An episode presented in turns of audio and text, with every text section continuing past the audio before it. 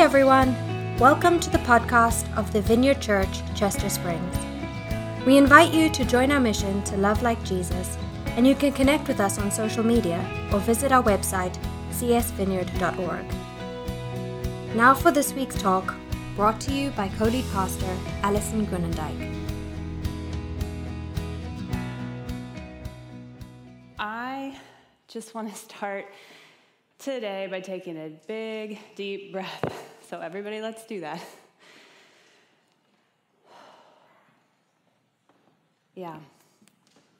I've heard from many, many of you this week, and I think the resounding thing that we all feel is that we are in a moment, and the moment seems very mentally and emotionally fragile. It's just the best way that I can describe it.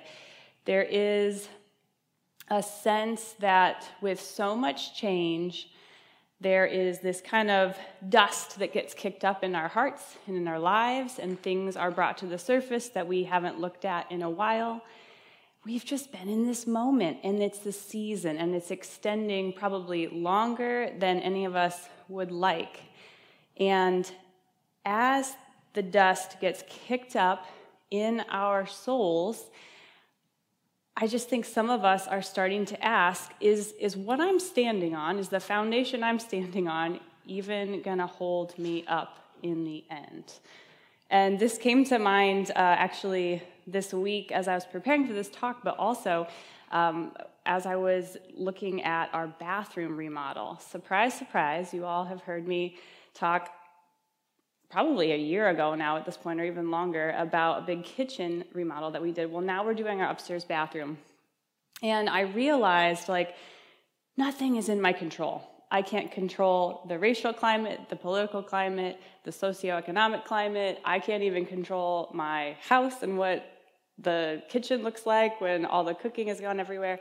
And I just went upstairs and I thought, ha, I can tackle this. I can map out everything where I want all the new fixtures in this bathroom to go. It's totally gutted now. And so uh, I have just the subfloor out before me. And I'm like, yes, I, I got this. So I start measuring things like, okay, the bathtub's gonna be, you know, 68 by 34 over here, and I want, you know, big, big shower, because um, Amos and I are big people, so I'm, I want, you know, have anything over my head that's too low. And I'm measuring stuff, and then suddenly it's like, wait a minute, is that wall straight? Like I'm, I'm holding the level up, and it's like, how do I even know that at the end of the day, this bathtub is straight in relation to the shower? Is it actually at a 90 degree angle? I don't know. And I just felt like God kind of chuckled and said, Yeah, Alison, isn't it, isn't it crazy? Like we're in a season where we have to base things off and measure things off something that is constant, something that doesn't change, something that is just like the law of gravity, it's just there, or like things that are level. Isn't that cool that a level works? Like you hold it up and somehow it tells you when things are straight.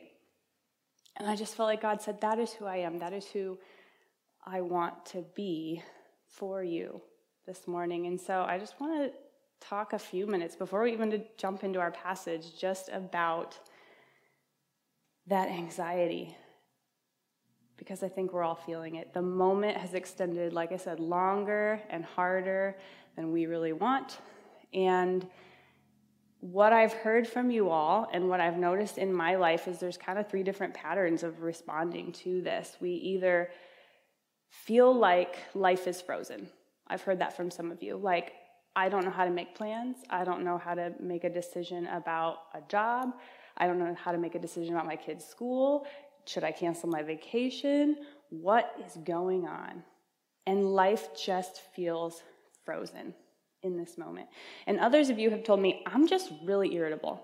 I, I see it. Like everything ticks me off. I'm super annoyed at the dog and the dishes and my spouse and my coworker and my kids, and I just can't seem to like shake this sense that I'm just irritated. And yet others of you have said, Alison, I don't really feel like going anywhere. I'd like to just hole up in my room. I don't want to get out of bed. I really feel myself isolating. I really feel myself pulling back. And it just struck me change in our bodies neurologically and neurophysiologically is experiences anxiety. Like we're all like, whoa, things used to be like this, and now they're like this, and I don't know what to do. And so what happens is anxiety. And I just want to say our limbic systems are in overdrive. We've been in this fight, flight, or freeze kind of moment for a really long time, and we're starting to burn out. And I don't know if your conversations have gone like mine have in the past week, but I really don't think that we're going to become less anxious people in this moment by trying to be less anxious, like by spinning our wheels. So, some of you maybe have had a conversation with a friend or a family member and they say, Gosh, I'm really afraid. And you say back to them, Well, you just shouldn't be scared. It's just really not a big deal. Don't be afraid. I don't know if that's worked for you. That has not worked for me in this past week. Or here's another good one. You get into an argument with your kid or your spouse and you say, You just need to calm down. yeah, that doesn't work either, does it? I, I mean, I don't think I've ever had calm down work for me to get anybody to calm down. And so, in this moment, I'm just so thankful that Jesus is giving us a better answer than calm down and don't be afraid. He says, You can sink your roots of your soul into me because I am unchanging. God is an unchanging God. And in times where everything is changing around us externally, we have to come back to the center, this place where we know that if we're standing on an unchanging God, then we can get perspective on all the other things externally that are happening. And so I just want to pray that this morning.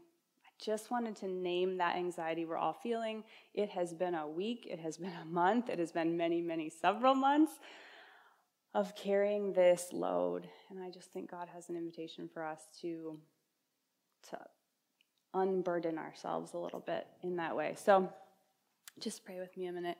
Holy Spirit, would you come now? Father, whatever we are carrying into the room this morning, into the living room, whatever the vibe or the mood is, God, I pray that your presence would come and settle us down. And I, I pray that as we open the Bible today and we just hear the simple truths that are in it, God, that, that you would actually come and feed us, that you would come and nourish us, that you would come and bring us the peace that we long for, that we cannot manufacture ourselves.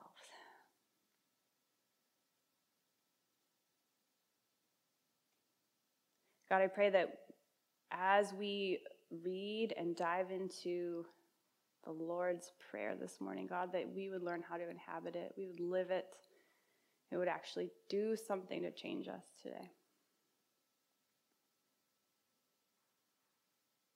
Amen. So, you hopefully know we're in a series called Love Period, and that has been our series on the Sermon on the Mount. And today we're jumping into a new chapter, Matthew 6. So, if you have your Bible, you can open that up or grab your app, or you can just follow along on the screen with me. But hopefully, you remember um, just kind of the outline of this sermon that is so, so famous has been Jesus saying, Hey, this is the constitution of my kingdom. This is the character of my kingdom. This is the way that life works well when you live these good and beautiful things. And then we just wrapped up a long, it feels like a long several weeks on all the toxins that kind of get in the way, that come and steal the good life from us. So we've talked about the love of money and anger and murder and lust and revenge.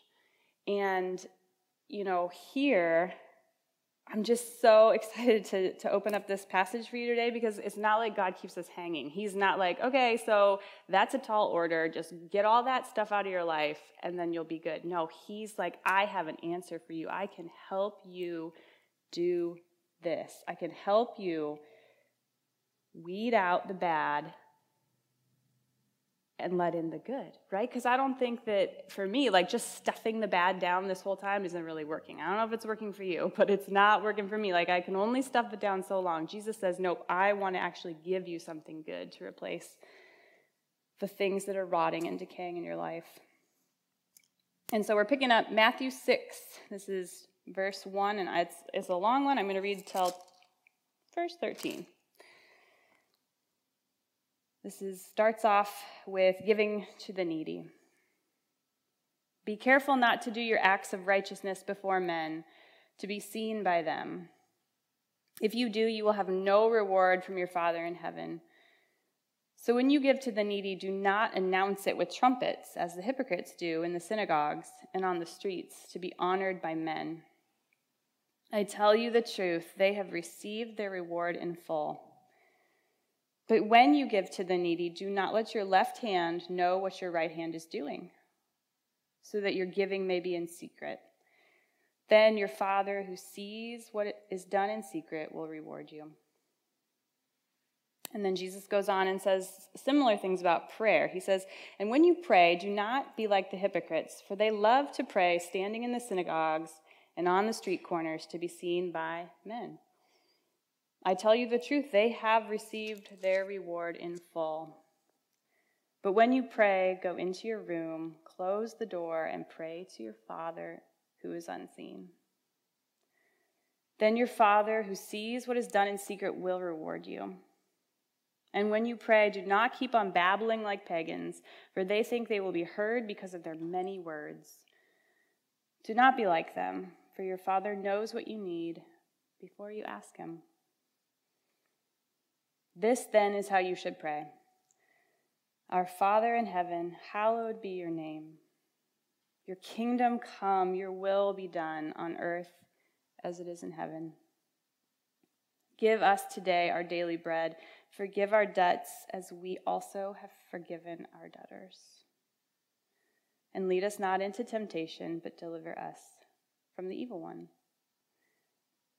And it stops there. And for those of you who know the Lord's Prayer, it goes on For thine is the kingdom and the power and the glory forever and ever. Amen.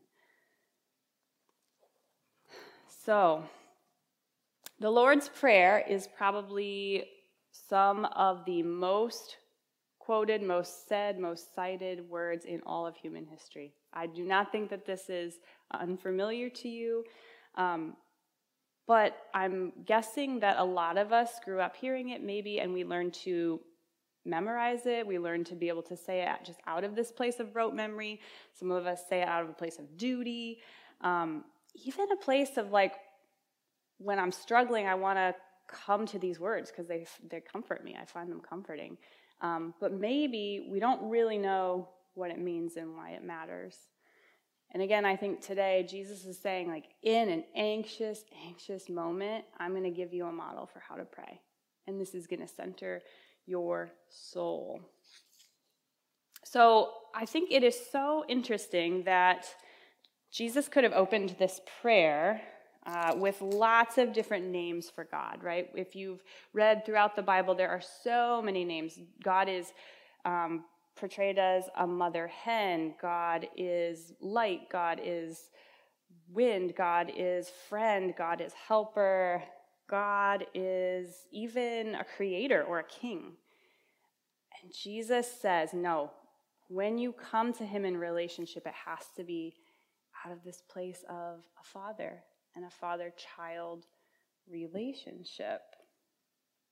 And, you know, I recognize that for many of us, the idea of imaging dad as, or God as a dad um, is not an easy one. It has some baggage for us, there's some wounds there. Um, and so I get that. I get that. And I hope that today, as we are looking at this, that we can see that, that how God is a father to us is very, very different because he's perfect and he's pure and he's always, always good. Um, that's funny. I was watching Wes. Wes was worship leader up here today. I was watching Wes's two kiddos out in the cafe this morning, and Braden looked up at me and he said, Hey, hey, that's my dad. That's my dad in there playing on the guitar. And I said, Yeah, that's cool. And he goes, Well, actually, his real name is Wesley. It's not dad. Uh, and I actually have two dads. The other one is Josh. And I, I, I have two dads. And he was so happy. he was so excited to share with me that he has two dads, and he gets it. You know, I, I talked to Wes and said, Can I share that? Because that was just so in line with what we're talking about today.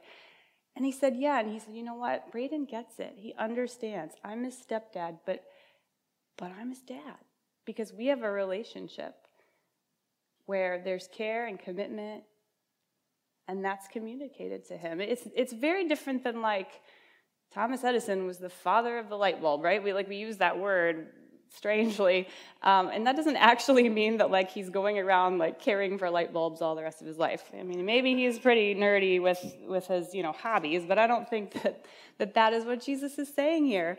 Um, in fact, the Aramaic word is translated as Abba. And I know you guys know this. Hang with me. This is familiar, so sometimes it's hard to catch like why it is so significant. Um, I always learned that Abba was translated daddy. It was like a really endearing, sweet form of um, interaction, and, and so a term that you would call your dad if you were a little kid. Uh, but I did some digging, and actually, Abba in that culture was also used by adults to refer to their adult parent. And so I want you guys to kind of think of it as more like in the South. Uh, adults call their mom mama. You know, they say, I love my mama's cooking. And it, it's also a term of endearment, but it's not something we grow out of. It's not like, oh, once we're over 18, suddenly I read this and like, God's not my dad anymore. We've, we've gone past that. I think Jesus is saying there's two ways to really interact with God. You can interact with God out of a place of business relationship with Him, or you can interact with Him out of a place of family relationship. And I was trying to think of different examples for this. And you know, you can you can be a renter or you can be a boarder. And I mean, you you can have a great relationship with your landlord, right? You can say, you know, I really honor what you're doing, but still, the basis of your relationship is goods and services, right? You pay your landlord, and maybe he makes sure that the snow is removed from your lawn. Or you pay your landlord because when something breaks, they fix it. And in return for that, you say, okay, well, I'm going to promise that my dog won't pee on the carpet and ruin the carpet, and I also won't, you know, watch my Eagles games at a volume where the whole neighborhood feels like they're in my living room and, and I'll get evicted that way for disturbing the peace and being too loud. It's not like that. That's a renter relationship. And in family, you're a boarder. You stay in the house, you share in the family affairs. And you know, the other way that I've heard people try to relate to God is I've heard people say, like, God's my boss. Okay, so it's not it's not entirely untrue. There are probably some ways that God has authority in our life, um, but again, if you screw up too many times in your job, your boss is probably going to come to you and say, "Hey, I mean, I have to fire you. This is this is not okay. Your behavior, your performance is not lining up." And you know, some of you have great bosses. They're kind, they're committed to developing you and your skills and your person. Um, and maybe they're even like really cheering you on. They want you to succeed, but they're still not your parent. Parents have a legal responsibility to care for, to protect, to provide for their kids. And you know, I, I don't know about you, but when my kid is doing something bad, she actually like gets more of my attention sometimes than when she's doing okay, right? So when she's acting up, I, I don't fire Isla. it's not like, okay, you're done. you know, I'm tempted to some days. Uh, but no, no, there's something about it where I actually am more engaged with my kid when they're naughty. I, you know, because I, I want to say, come on, let's talk this through. What's, what's going on? And that is who God is to us. family ties go deeper than business agreements, they go deeper than political alignment and loyalty. And Jesus just doesn't want a business relationship with you. You know, I think no matter how much we think we're bringing something to the table in exchange for God's love, it just doesn't work that way. And I'm so grateful that it doesn't. And so I, I want to jump back up here now to the first seven verses before the Lord's Prayer, because there was a lot we read there that was setting up the Lord's Prayer. And you kind of see this interesting cadence where Jesus says, Well, if you pray like this, then you're not going to get a reward from God, but you will get a reward from people who are watching. But if you pray like this, then Jesus, God, will reward you. And I, I just think it's so interesting here. Jesus is continuing the theme. We've been hearing this like ad nauseum. You guys are probably so sick of it. Of week after week, we're standing up here saying it's not about the external behavior, it's about the condition of your heart. So you can either pray to have good external appearance, to look good, or you can pray to have good internal appearance and be good and be right. And Jesus says, you know, this is the metric. This is who how I tell the religious from the actual followers of me.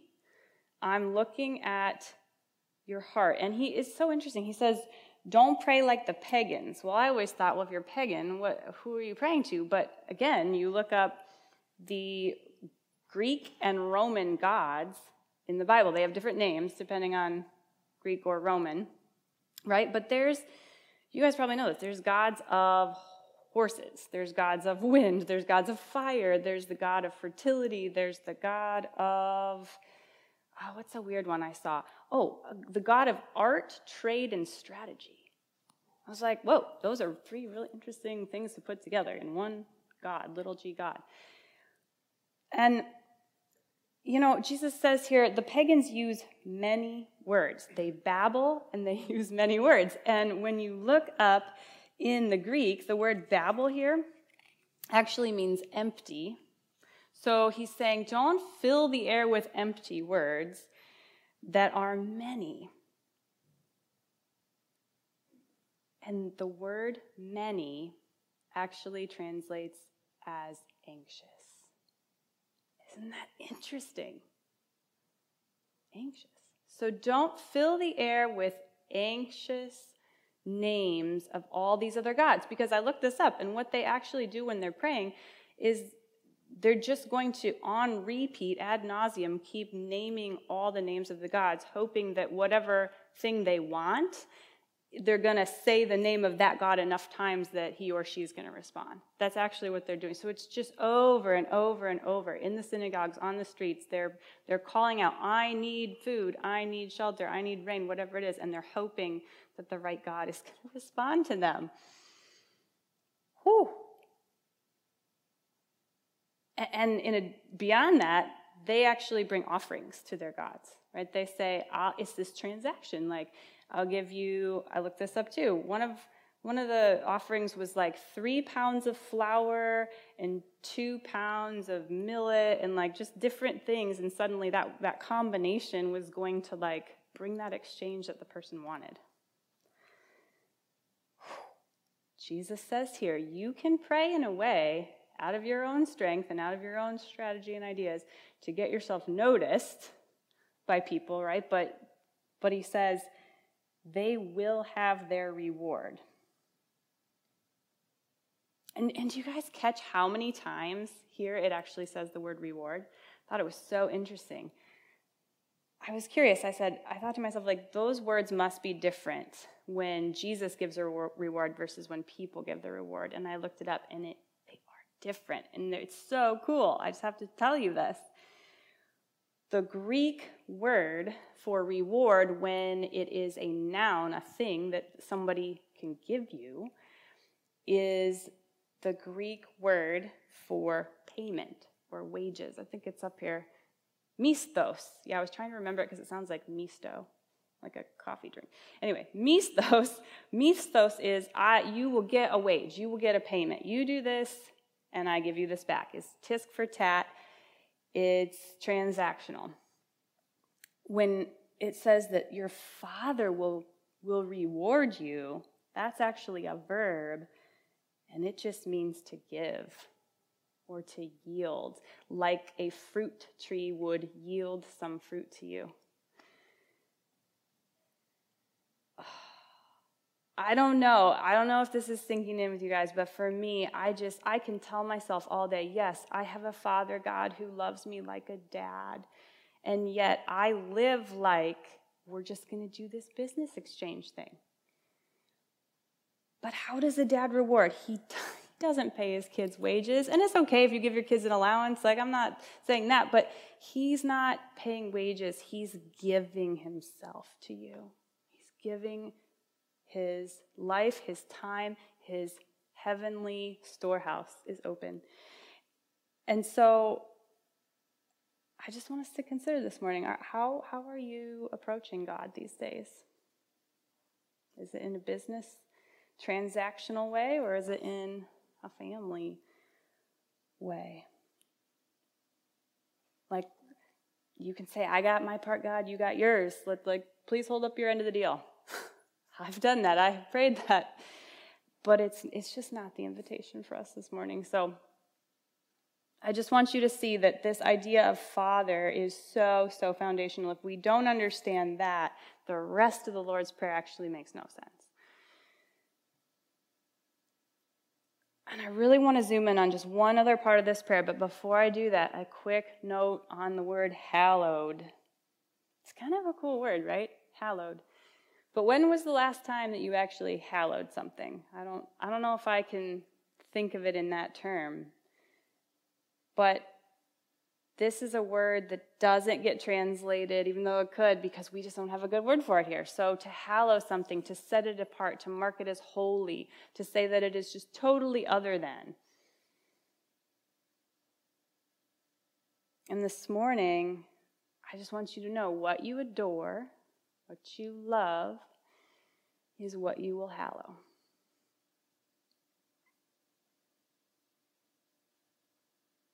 The thing that you most adore is not God, uh, then you're going to only pray when the thing that you hold most dear and most valuable is at stake of being ripped away from you. Maybe it's the career that you have that you've risked it all to get. Maybe it's a promotion. Maybe it is the health of a loved one, even like our kids. That's a hard one to admit, but my my daughter can take a hallowed place in my life where it is actually above Jesus.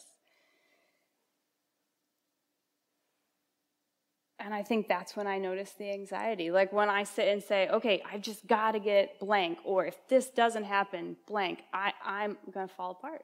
My life is done. And so, because we're talking about prayer today, we're just going to do a little prayer right now. We're going to keep praying through the rest of the talk. I just want to pause here and just say, God, would you come wherever you're at? Just take a moment to consider what am I hallowing these days?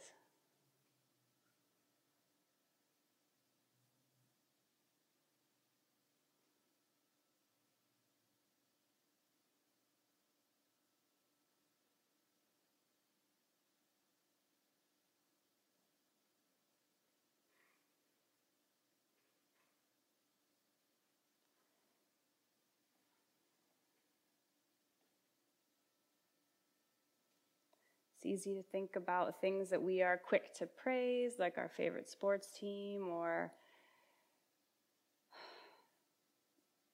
even the way that we parent. We can be proud of that, we can hallow that, but sometimes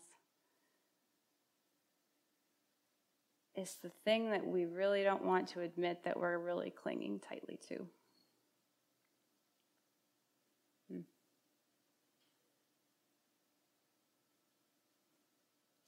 All of your problems, guys, are love problems. Did you know that? We all have love problems. And I'm not talking about romantic love here, obviously. But all of the problems that we carry start with our affection, our love being away from God and drawn on to something else. Just like you'll see it. If, if you have problems of affection and love for God the Father, then as you go on in the Lord's Prayer and you get to petitioning and you get to confessing, all those problems show up there. That's probably what you're going to be asking for, and it's probably what you're going to be confessing about. And I think that's why Jesus says you have to start with praise. You have to put me in a position to realize, like, I actually am holy. And all that really means, guys, is it means God's not common. We're common. We're common humans. And it's not even a bad thing to be common.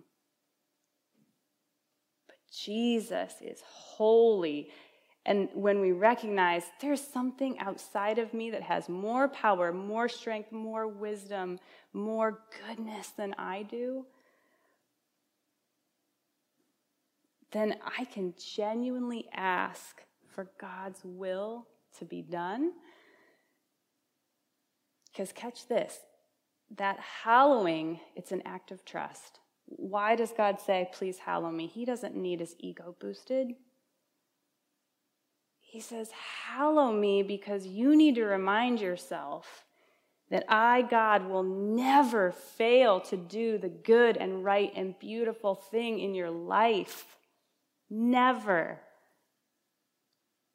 Even, I mean, that's what I want for my kid, and I'm nowhere near a perfect parent, but God is perfect, and He says, it's actually not possible. It's outside of his character, it's outside of his nature to not give you good and beautiful and right and true things if you have the courage to seek him for those things just love this because this idea of adoring Jesus actually heals our hearts. It heals us of the belief just because God won't give me everything I want doesn't mean he won't give me anything. And I didn't teach Isla this, right? But when she comes up and she's like, I want this cookie. And I said, Oh, sweetheart, that's not good for you. You can have carrots or you can have this piece of bread. And it's just colossal meltdown, right? She is convinced in her little spirit that I won't give her anything good. And that's not what I'm doing. In fact, I'm trying to nourish her body just like Jesus is doing for us. And so I just I want to land today on this idea of bread, of daily bread. That's what comes next. Give us today our daily bread. So I'm someone who forgets to eat. Does anybody else do that? No, I know. It sounds weird, right? Like, why would you forget to eat? Because I love good food. Amos this week actually said, You know what I really appreciate about you? That you like good food and you're a foodie and you like to cook. And I, I like that. And I thought, well, that's weird. I do. I love good food. I love good wine. I love good cheese. I love like just a savory, ooh, hearty vegetable meal. I just, I just love food. But I forget to eat. And I think in the moment I decide, like, well, I'm too busy. I'm really productive right now. I don't want to put the thing down that I'm doing because I'm on a roll. And I'll just eat a bigger dinner later and skip this meal. And I, just this idea of daily bread just hit me in the face this week. Like, that's not actually how it works. It, it doesn't work like this. You actually can't eat tomorrow's meal today. I mean, you could try, but I think eventually you're going to get too full and it's got to come out somehow, right? You can't do it. And it's the same way with sleep. Like, that's another way we get our daily bread. You can't actually make up for lost sleep. I so wish you could some days, but you can't. You can't. Yeah. And so I had this awareness like, why am I not eating? And I realized, well, whatever I'm doing instead of eating is actually a way that I am hallowing that thing above God. Like he's saying, Alison, I'm asking you to receive, take my offer. Take me up on this. Sit down and eat. And I'm like, Nope, no, thank you. Somebody asked me this week, How you doing, Alison? I said, Well, I've eaten four of the last six meals on the go in the car. So probably not so good.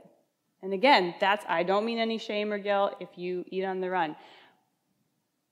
But this idea of being nourished, pausing to be nourished by daily bread, I think is so, so important. And, you know, there's nothing inherently wrong with having a plan uh, and planning for the future. But again, I was reminded this week of the story in Exodus where the people are in the wilderness and they're starving, and they say, God, we need something to eat. And He brings manna down from heaven. And they're cool with it for a while, and then they get really over it, right? But what happens? God says, I'm going to provide for you, and it's going to be just enough for today. And then I'll give you some more tomorrow. But what do the people do? They start stuffing their pockets with the manna. And this is so crazy. They wake up the next day and they realize it's decayed. It's actually rotting. There's worms in the bread it's a lack of trust. Like, I got to have a backup plan. I got to have a backup plan for my backup plan. I got to have some reserves. We're to stuff it away. And God says, that's not actually how it works. It's daily bread. You can't save it up. But that's okay because there's to be more for tomorrow. And I really think, you know, how would this change your life, change your schedule, change your sanity level if you realized that you're going to get what you need today, just enough to get to when your head hits the pillow at night and you fall asleep, and you can go to sleep with the assurance that tomorrow you're going to get some more. You know, I, I was reading this and I thought it's kind of strange that God is talking about giving to the needy and prayer together, but it actually makes so much sense. Because if I'm not worried about where tomorrow's meal comes from, then I freely can offer someone else some when I see that they have a need, when I see that they don't they aren't getting that daily bread. And one of the biggest ways that God nourishes us is through receiving daily bread from other people. Like we deliver spiritual meals to each other when we offer kindness, encouragement, a listening ear. Maybe it's a literal meal.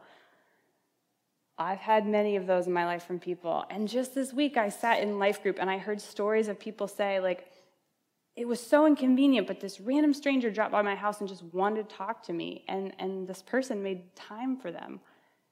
And she ended up with tears in her eyes at life group saying, I got something out of that interaction.